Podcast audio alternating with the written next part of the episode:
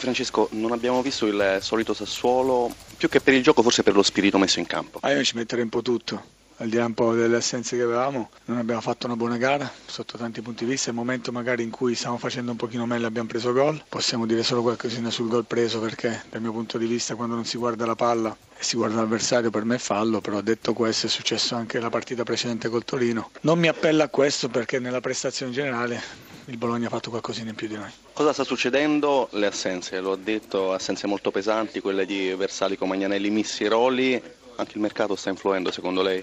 Ah no, non, il mercato non ne facciamo, nel senso che più che altro abbiamo fatto in uscita, abbiamo preso un giovane che si sta integrando in questa squadra come Trotta, per il resto non abbiamo fatto niente.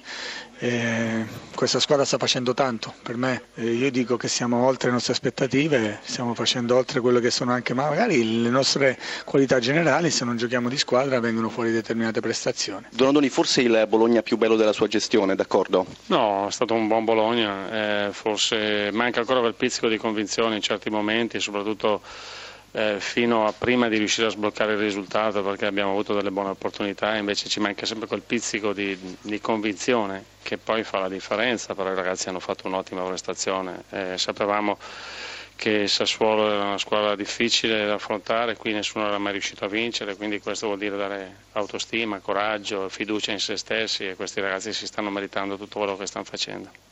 Floccari, al di là del gol, per quello che ha fatto il movimento in campo, è davvero un innesto pesante.